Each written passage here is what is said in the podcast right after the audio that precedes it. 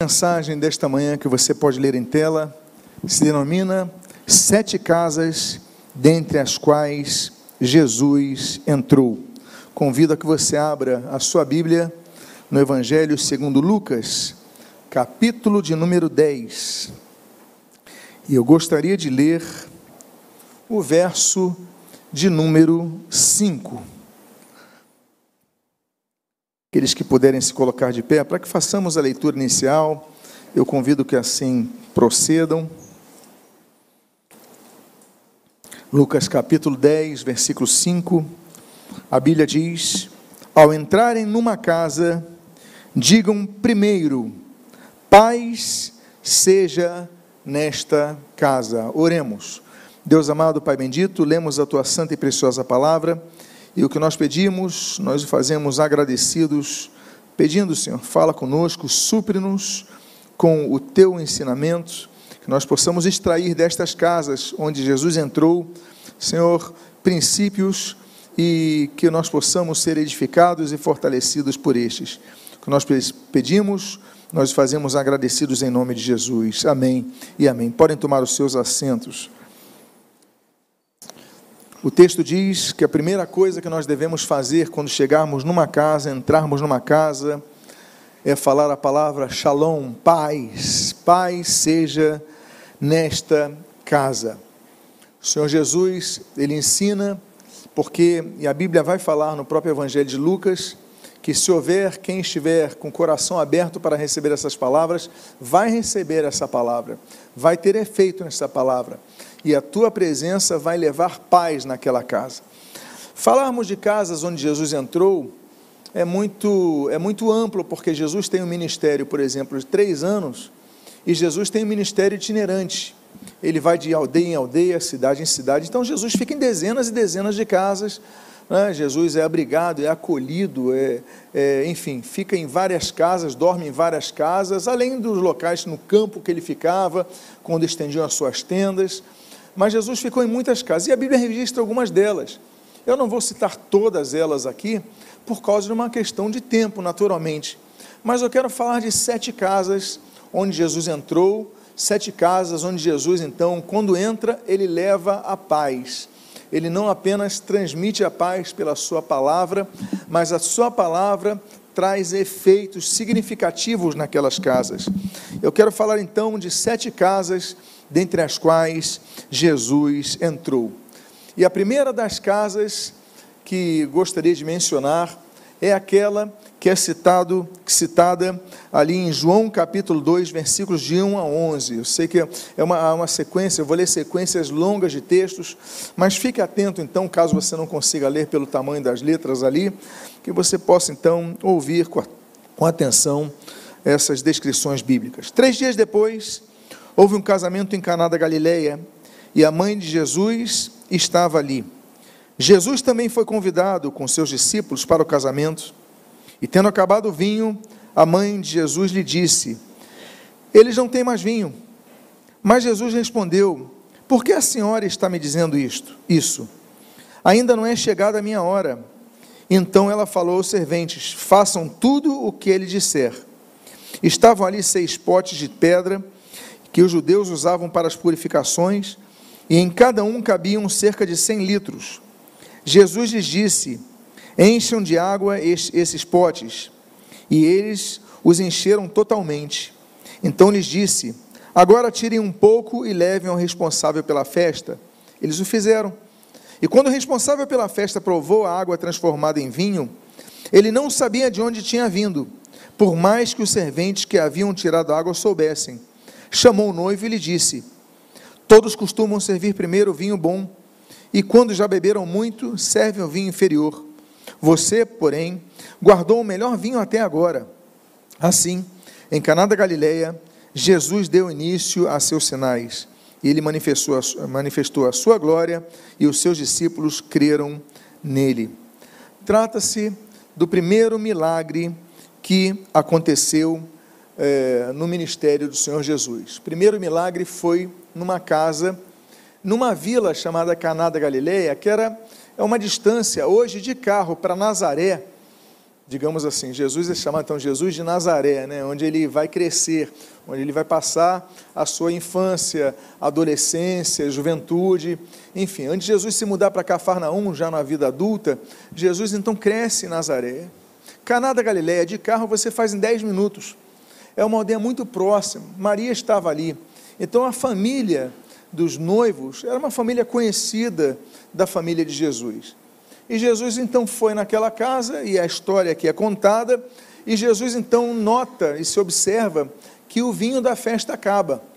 Já não há mais vinho para as pessoas. E a grande questão é que hoje em dia as festas de casamento duram geralmente uma tarde, noite, não é isso? Ou só uma noite.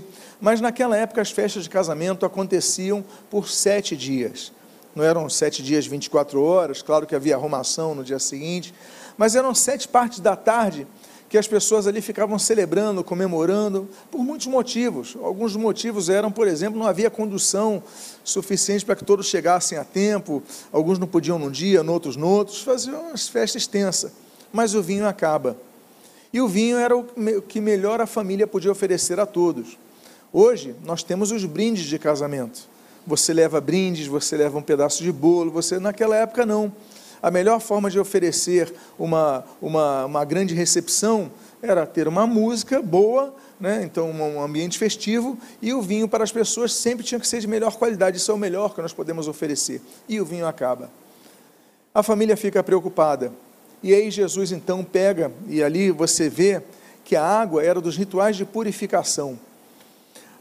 No Shabat, o sábado dos judeus, os judeus sempre tomam um banho antes de começar o sábado. O nosso sábado começa sempre à meia-noite. Para os judeus, o sábado começa no pôr, do, no, no pôr do sol.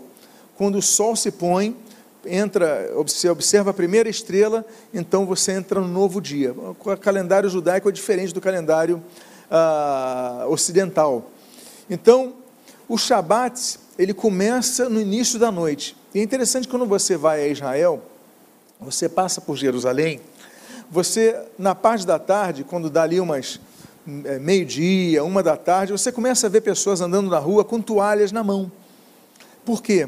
Porque eles vão cruzar o Shabat, para passar o Shabat, o sábado, na casa de um parente, mas eles então já levam a toalha para tomarem um banho antes disso, para que entrem purificados no sábado, que é o dia sagrado para eles, o Shabat.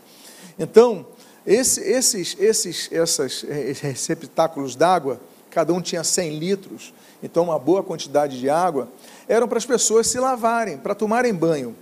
O propósito era purificarem, lavarem, tirarem sujeira, deixarem a pessoa limpa. Retirar algo que fazia mal, para que a pessoa ficasse bem apresentável, cheirosa, enfim, para todos aqueles. Isso era o que estava, esse era o propósito daquela água dos rituais de purificação. É interessante notar que Jesus pega essa água e transforma em vinho. Por quê?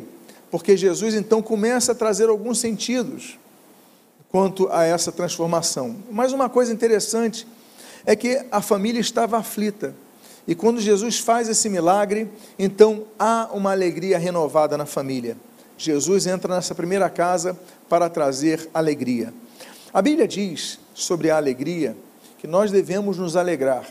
A Bíblia diz em Filipenses capítulo 4, alegrai-vos, portanto, alegrai-vos. Eu digo para vocês, alegrai-vos. Paulo insiste em falar que as pessoas se alegrem. Por quê? Porque alegria, muitas vezes, é algo que é espontâneo.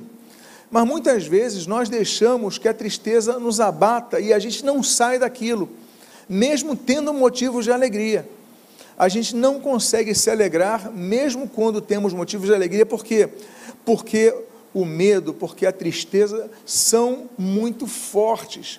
Por isso que Paulo fala, quando ele fala alegrai-vos, ele fala para nós combatermos isso. Agora, como nós devemos fazer isso? Nos lembramos, por exemplo, do texto de Neemias, capítulo 8, versículo 10, que diz: A alegria do Senhor é o que? A nossa força. A alegria é algo forte, mas muitas vezes escondido em nós. Nos alegrarmos no meio da tribulação é difícil, mas quando nós conseguimos, nós vemos a força que há nisso.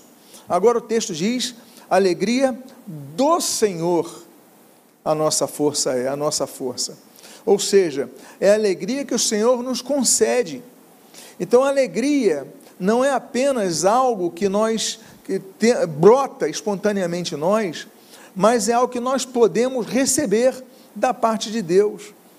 É o que nos contagia muitas vezes. Você já, já percebeu? Eu não sei se já aconteceu contigo, já aconteceu comigo. Eu creio que aconteceu com a maioria daqui dos presentes, pelo menos, que você entrou uma vez, começou a rir, porque o ambiente estava de risada, as pessoas começavam a rir e você começou a rir, você nem ouviu uma piada, você não você já aconteceu contigo? Você ser contagiado pela risada, se todo mundo começar a rir, você começa a rir, começa a se alegrar, não sabe por quê? Porque, porque isso é algo que se recebe. Quando uma pessoa, e não sei se você também já notou isso, às vezes o ambiente está um pouco fechado e tudo mais, entra uma pessoa no ambiente, entra uma pessoa com um sorriso, dá um bom dia, bom dia a todos e tudo mais, e começa, e essa pessoa começa a quebrar aqueles vínculos de tristeza, ou aqueles vínculos de. e começa a alegrar o ambiente. Já aconteceu contigo também? Você já reparou isso? Uma pessoa transformou o ambiente onde havia cinco, dez pessoas ali. Por quê? Porque a alegria tem uma força muito grande. A Bíblia não diz que nós não vamos chorar. A Bíblia diz, por exemplo, Eclesiastes número 3, que há tempo de chorar, mas também o mesmo capítulo diz que há tempo de rir. Ou seja, não podemos ficar apenas prostrados a vida inteira, porque há momentos de alegria, momentos de felicidade. Tanto é que a Bíblia diz no Salmo de número 30, olha, o choro, ele pode durar uma noite, mas o que? A alegria vem pela manhã. Então nós devemos entender que o choro acontece. Não estamos dizendo que não devemos chorar. Jesus chorou. Jesus chorou três ocasiões diferentes, pelo menos a Bíblia registra o choro de Jesus. Né? E o choro faz parte da vida. Nós nascemos conjugando o verbo chorar, verbo chorar. A primeira coisa que nós fazemos quando nós nascemos é chorar. Mas a Bíblia fala de alegria também. Por isso que o salmista, ele entende que alegria é algo que nós podemos receber externamente. Por isso que ele fala o seguinte, numa oração dele que ele faz no Salmo de número 51, ele diz assim para Deus: Senhor, restitui-me a alegria da salvação. Ele não está alegre, ele está triste. Ele entende que ele perdeu a alegria, ele já não tinha mais alegria. Então ele pede: restitui-me Restituir é o que, meus amados irmãos? É devolver. Ou seja, me devolva aquilo que eu já não sinto mais, que eu já não percebo mais. Restitui-me a alegria da salvação.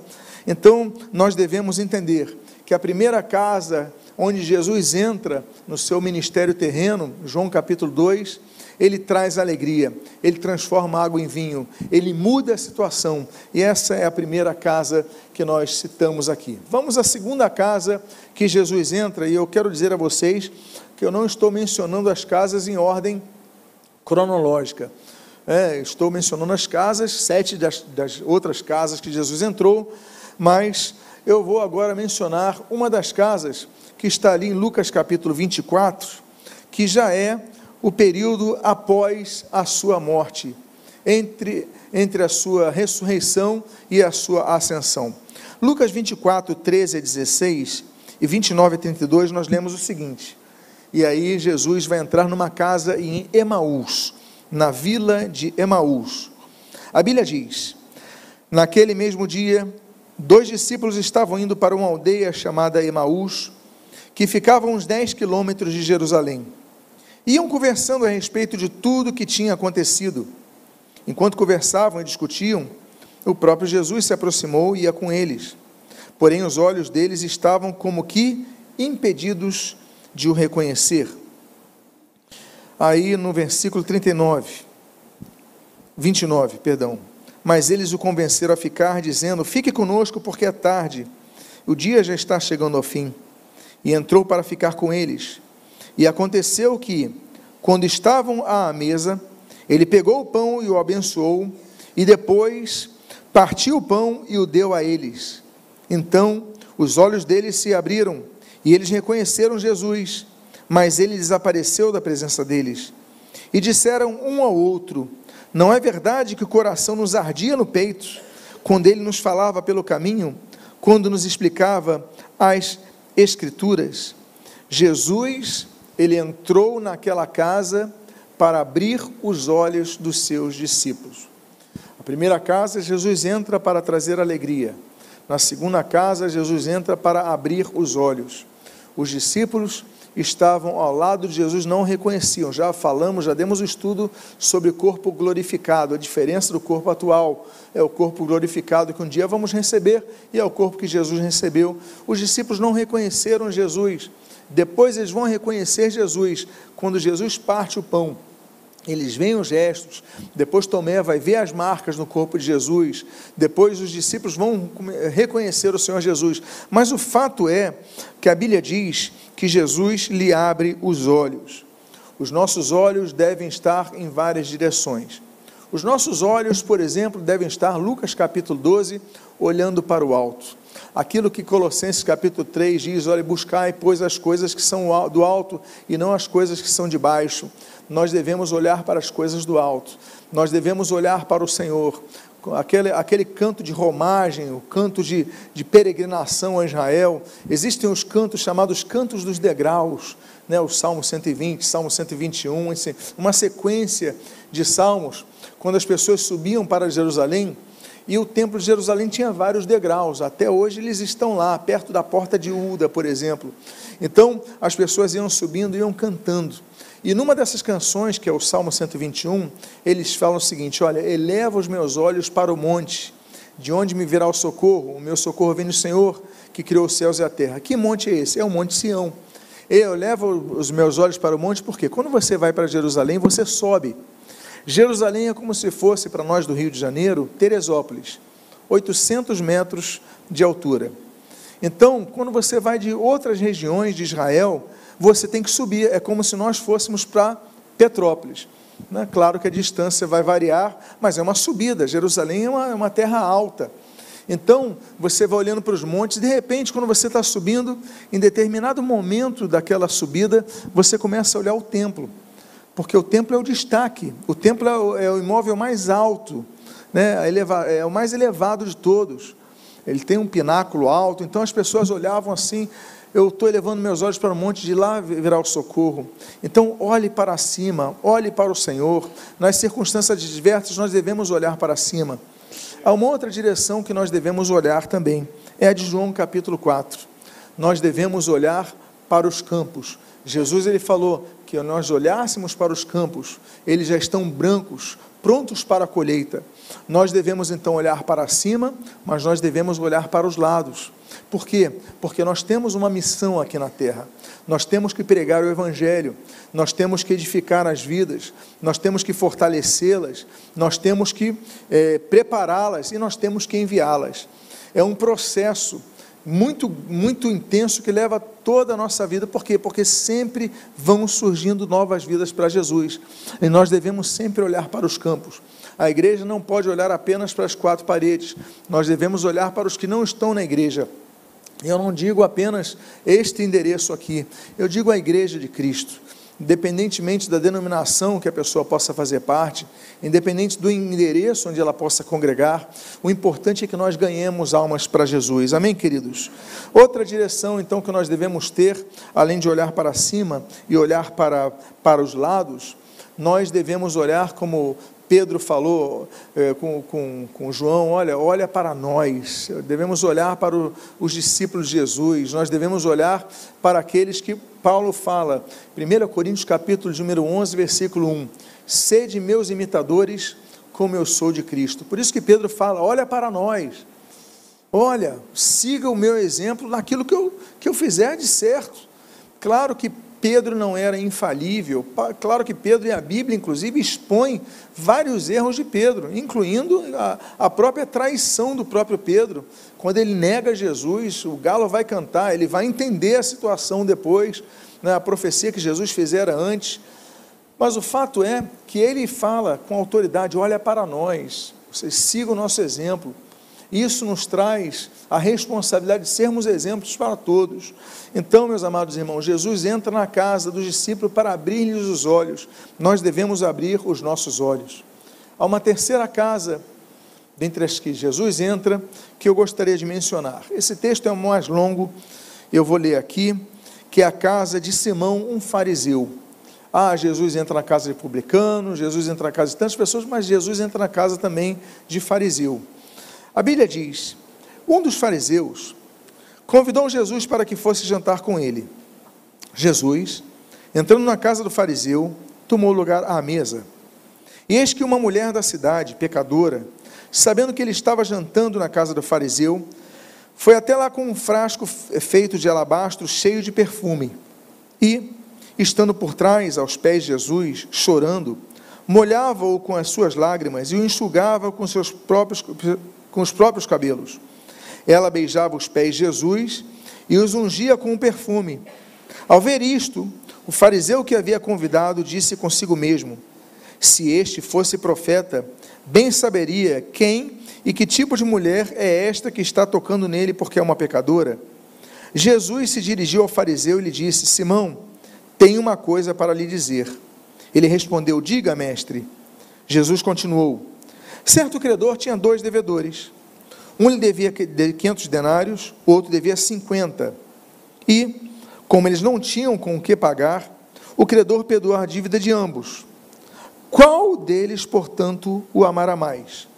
Simão respondeu: Penso que é aquele a quem mais perdoou. Jesus disse: Você julgou bem. E voltando-se para a mulher, disse a Simão: Você está vendo esta mulher? Quando entrei aqui em sua casa, você não me ofereceu água para lavar os pés. Esta, porém, molhou os meus pés com lágrimas e os enxugou com seus cabelos. Você não me recebeu com um beijo na face. Ela, porém, desde que entrei, não deixou de me beijar aos pés.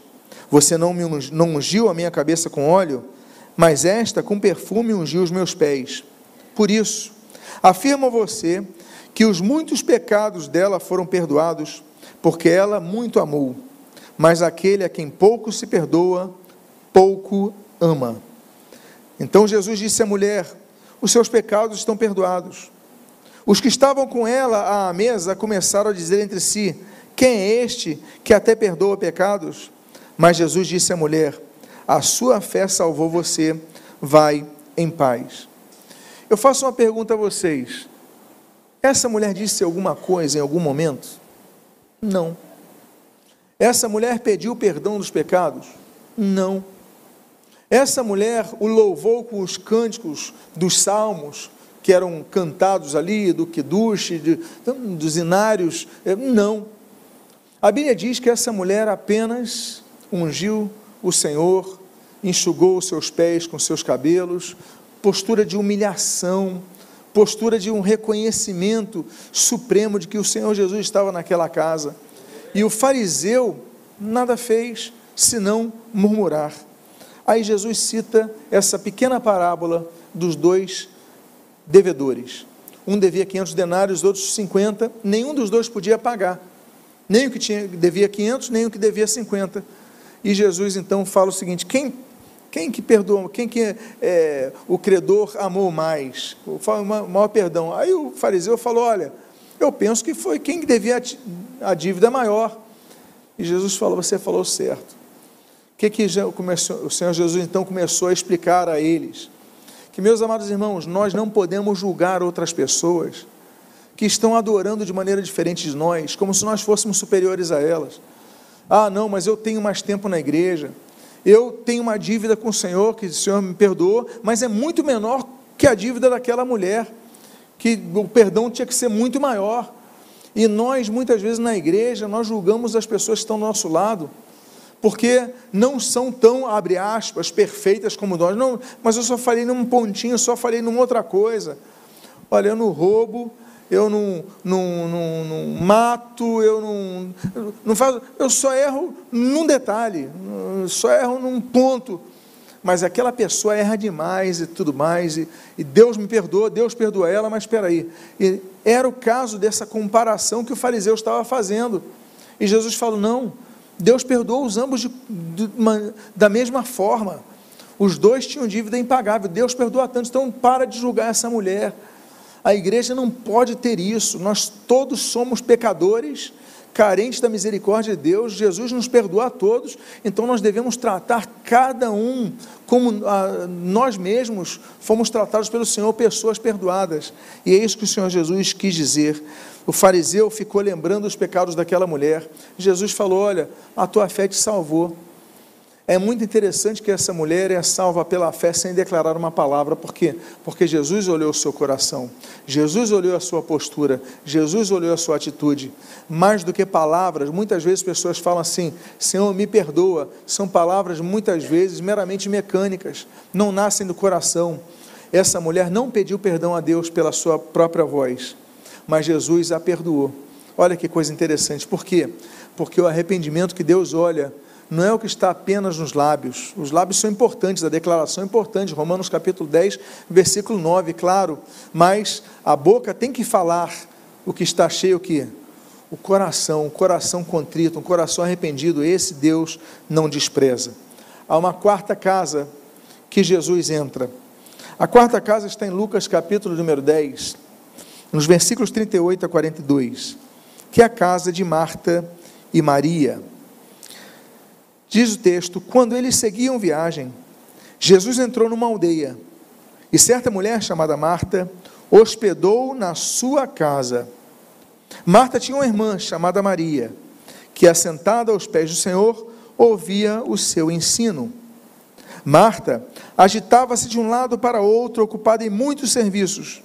Então se aproximou de Jesus e disse: Senhor, o Senhor, o Senhor não se importa com o fato de minha irmã ter deixado que eu fique sozinha para servir? Diga-lhe que venha me ajudar. Mas o Senhor respondeu: Marta, Marta, você anda inquieta e se preocupa com muitas coisas, mas apenas uma é necessária. Maria escolheu a boa parte e esta não lhe será tirada. Meus amados, Jesus fala aqui sobre prioridades quais têm sido as nossas prioridades. Marta, a prioridade dela, e não estamos criticando a postura de Marta. O fato de Marta querer receber o Senhor Jesus é muito bonito, é um zelo dela, é um cuidado dela. Mas tem hora para tudo. O Senhor Jesus estava ali de passagem, passou por ali, foi hospedado ali, e Maria ficou ali perguntando, é, é, buscando ensinamento do Senhor Jesus. E Marta deixou os dois lá e ficava só arrumando a casa, preparando as coisas. O problema de Marta não era esse. O problema de Marta é que ela sempre buscava uma ocupação ao invés de buscar ao Senhor. A Bíblia diz, Mateus capítulo 6, versículo 33, que devemos buscar em primeiro lugar o reino de Deus e a sua justiça, e as demais coisas nos serão acrescentadas. Meus amados irmãos, nós dedicamos tempo para os nossos estudos, dedicamos tempo para a nossa profissão, dedicamos tempo para o nosso lazer, dedicamos tempo para tantas coisas. E para o Senhor, o que, que nós temos dedicado? A sobra. Dedicamos talvez o domingo, se não chover. Oramos ao Senhor apenas quando vamos fazer uma prova de vestibular, no dia anterior, no caso, ou entrevista de emprego. Será que somos tão interesseiros assim? Nós devemos zelar pelas coisas de Deus. Nós devemos buscar ao Senhor diariamente. Nós devemos buscar o ensino bíblico, a leitura bíblica, a meditação bíblica diariamente, estudar a Bíblia diariamente, orar diariamente. E aí então o Senhor Jesus nos ensina prioridades. E ele falou: Olha, Marta, Maria escolheu a melhor parte. Maria priorizou o momento. Nós devemos priorizar o momento. Por quê? Nós não priorizamos. Eu digo a vocês eu uso um tablet aqui com meus esboços, porque as minhas anotações, está tudo aqui, é o que eu leio. Mas eu não deixo de trazer a, a Bíblia é, escrita. Há muitos que usam a, a Bíblia apenas virtual no celular.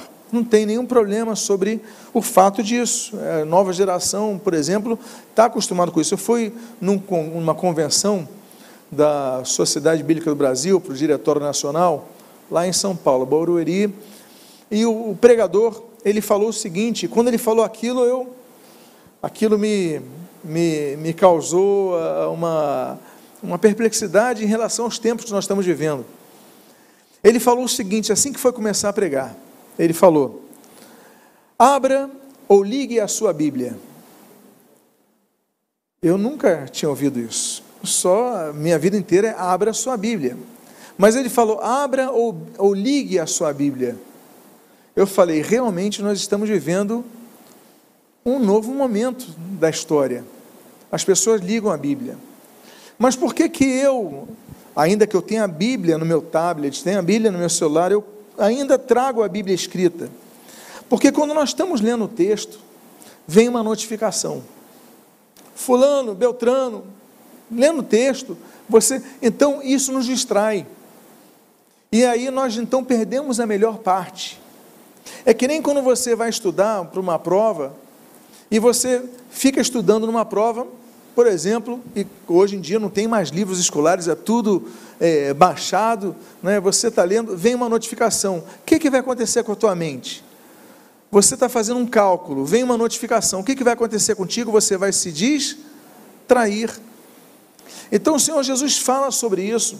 Ele não fala sobre esse exemplo, naturalmente, que eu, os exemplos que eu citei aqui, mas ele fala sobre nós focarmos na melhor parte. Não podemos estar no culto olhando a internet, não podemos estar no culto, temos que estar atentos à palavra de Deus.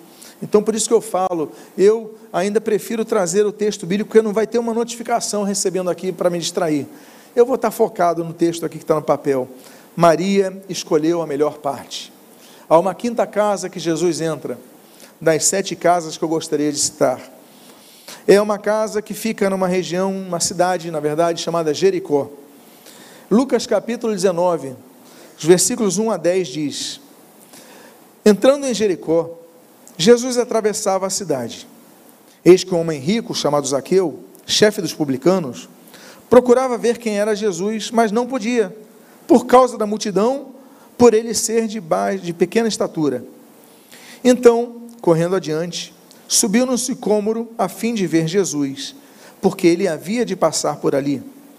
Quando Jesus chegou àquele lugar, olhando para cima, disse: Zaqueu, desça depressa, porque hoje preciso ficar na sua casa. Zaqueu desceu depressa e o recebeu com alegria. Todos os que viam, viram isto murmuravam, dizendo que Jesus tinha se hospedado com um homem pecador. Zaqueu, por sua vez, se levantou e disse ao Senhor: Senhor, vou dar a metade dos meus bens aos pobres. E se roubei alguma coisa de alguém, vou restituir quatro vezes mais. Então Jesus lhe disse: Hoje houve salvação nesta casa, pois também este é filho de Abraão, porque o filho do homem veio buscar e salvar o perdido. A próxima casa que Jesus entra é a casa onde Jesus entra para trazer salvação e mudar a forma de vida da pessoa. Zaqueu, você sabe, é o texto diz que é homem de baixa estatura e havia multidões que o impediu de chegar a Jesus. Pelo tamanho dele, pela altura dele, ele não conseguia enxergar Jesus pela multidão que cercava. Mas Zaqueu, o que, que ele fez? Bom, eu não tenho o recurso que muitos têm, mas eu tenho um recurso chamado inteligência. O que, que eu vou fazer? Jesus está indo naquela direção ele pegou o caminho para mais à frente, subiu numa árvore chamada sicômoro e ficou aguardando Jesus. Quando ele passa, Jesus olha para ele, manda ele descer e fala que vai ficar na casa dele. Jesus entra naquela casa. Mas o que ele fala, olha, se eu roubei alguém, vou restituir quatro vezes mais. O olhar de Jesus, o fato de Jesus se autoconvidar para entrar naquela casa, Zaqueu não convidou Jesus, Jesus se autoconvidou. Olha, desça que eu preciso ficar na sua casa. Por que, que Jesus ficava, precisava ficar naquela casa? Porque Jesus tinha algo a ensinar a Zaqueu. Jesus quer entrar nas casas para ensinar algo, nas casas de nossas vidas para nos ensinar algo. E aquele homem, então, percebendo o momento, ele fala: se eu roubei alguém, eu vou restituir quatro vezes mais. Naturalmente, essa é uma tradução é, elaborada em relação à parte do hebraico, porque ela não mostra aquele fato de que ele reconhece que eu roubei as pessoas. Zaqueu era publicano. O publicano ele tinha uma taxa para entregar para os romanos. Ele tinha um valor que ele recebia. Mateus era publicano, Zaqueu era publicano, e eram as pessoas mais mal vistas na sociedade é, judaica, porque eram considerados traidores. Então eles recebiam uma taxa. Ah, eu tenho que entregar é, X denários para os romanos no dia de hoje. Tudo que passasse disso, eles embolsavam. E eles cobravam a pessoa como se fossem dar para Roma e ficavam com eles. Então Zaqueu foi uma pessoa que entendeu isso. Olha, eu roubei pessoas, mas eu vou restituir quatro vezes mais. Por quê? Porque Jesus, quando entra na vida, ele transforma o caráter das pessoas. Essas casas que Jesus entra, Jesus transforma vidas. Há uma penúltima casa, dentre as que Jesus entrou, que eu gostaria de mencionar, que está em Lucas capítulo 4. A Bíblia diz, no versículo 38 e 39, o que vai acontecer lá em Cafarnaum. Deixando a sinagoga, Jesus foi para a casa de Simão, Pedro. A sogra de Simão estava doente, com febre muito alta, e pediram a Jesus em favor dela. E, inclinando-se para ela, Jesus repreendeu a febre, e esta a deixou. E imediatamente ela se levantou e passou a servi-los. Meus amados irmãos, existem frases de Jesus, todas elas são marcantes, todas elas são transformadoras, todas elas falam aos nossos corações. Existem frases do apóstolo Paulo, do apóstolo Pedro, do apóstolo João, dos, dos discípulos de Jesus que nós lemos, que falam aos nossos corações. Mas esse texto não é uma frase que fala aos nossos corações, mas uma atitude. A Bíblia diz que essa mulher, a sogra de Pedro, estava doente, estava enferma, estava acamada, estava com muita febre. Jesus repreende a febre e diz a Bíblia: imediatamente ela, olha só a ordem, se levantou e passou a servi-los. Ou seja, nós aprendemos que Jesus entra na casa para curar, mas também para nos transformar em servos. Olha que coisa bonita. Ela se levanta e ela fala: Olha, eu fui curada, agora está na hora de servir. É o exemplo dessa senhora que nós temos aqui, não sabemos nem o nome dela, mas o fato é que essa mulher nos ensina muito. Por quê? Porque Jesus entra em muitas casas, pessoas são curadas e falam: Agora eu vou ficar na minha, não vou servir ninguém, não vou ajudar ninguém, não vou me envolver em nenhum ministério. Você é curado, você é liberto, você é salvo, você é transformado, mas transformado não totalmente. A Bíblia diz em Romanos capítulo 6 que, ó, e libertos somos transformados em servos. Somos transformados em servos de Deus. Então, meus amados irmãos, nós devemos aprender o seguinte: a cura ela é necessária e ela vem. Jesus cura a nossa alma. Mas quando nós somos curados, temos que olhar essa mulher como exemplo. Eu fui curado, agora eu tenho que servir ao Senhor. Porque muitas vezes na igreja nós somos curados e nós continuamos na igreja apenas como se estivéssemos num auditório. Ontem nós tivemos uma reunião com novos membros, nosso café da manhã com novos membros, foi um momento muito bom, foi um momento muito uh, aprazível. Compartilhamos sobre um pouco de nossa história e falamos dos ministérios da igreja, apresentamos os líderes dos ministérios. Mas nós dissemos uma coisa: olha, nessa igreja você pode até reclamar de tantas coisas, do ar-condicionado que está frio, do ar-condicionado que não está gelando, da poltrona que está boa ou que não está boa, da gravata do pregador, do sapato do outro, você pode não gostar de alguma, mas uma coisa você não pode reclamar, porque há espaço para trabalhar nessa igreja. Temos muitos setores para trabalhar. Então, nós incentivamos a você a que você não se acomode em ser fazer da igreja um auditório a igreja tem um momento que nós pregamos, mas a igreja não é apenas esse momento, é o momento do serviço. Há pessoas nesse momento que estão cuidando das crianças, há pessoas nesse momento que, eh, que, que estão na introdução, estão na calçada da igreja, há pessoas que nesse momento estão operando o som, operando o, o multimídia, há pessoas na igreja que estão trabalhando na limpeza, antes do culto, após o culto, chegam mais cedo, o ar-condicionado eles ligam, fazem uma. Olha, há tantas pessoas envolvidas. E todas elas porque entendem o seguinte: eu nasci para servir, eu fui transformado para servir, eu fui curado para servir. Diz a Bíblia, eu volto ao texto, imediatamente ela se levantou e passou a servi-los. Não foi no dia seguinte, foi imediatamente. Que coração tinha essa mulher? Mas eu falei de sete casas, dentre as quais Jesus entrou. Eu citei já seis dos textos bíblicos que nós temos aqui. Mas a última casa é uma casa que eu gostaria de mencionar como uma conclusão. É um texto que Jesus se apresenta e fala a João, no capítulo de Apocalipse, capítulo 3, no versículo número 20. Eis que estou à porta e bato. Se alguém ouvir a minha voz e abrir a porta, entrarei em sua casa e cearei com ele e ele comigo. Jesus não invade casas e Jesus não arromba portas.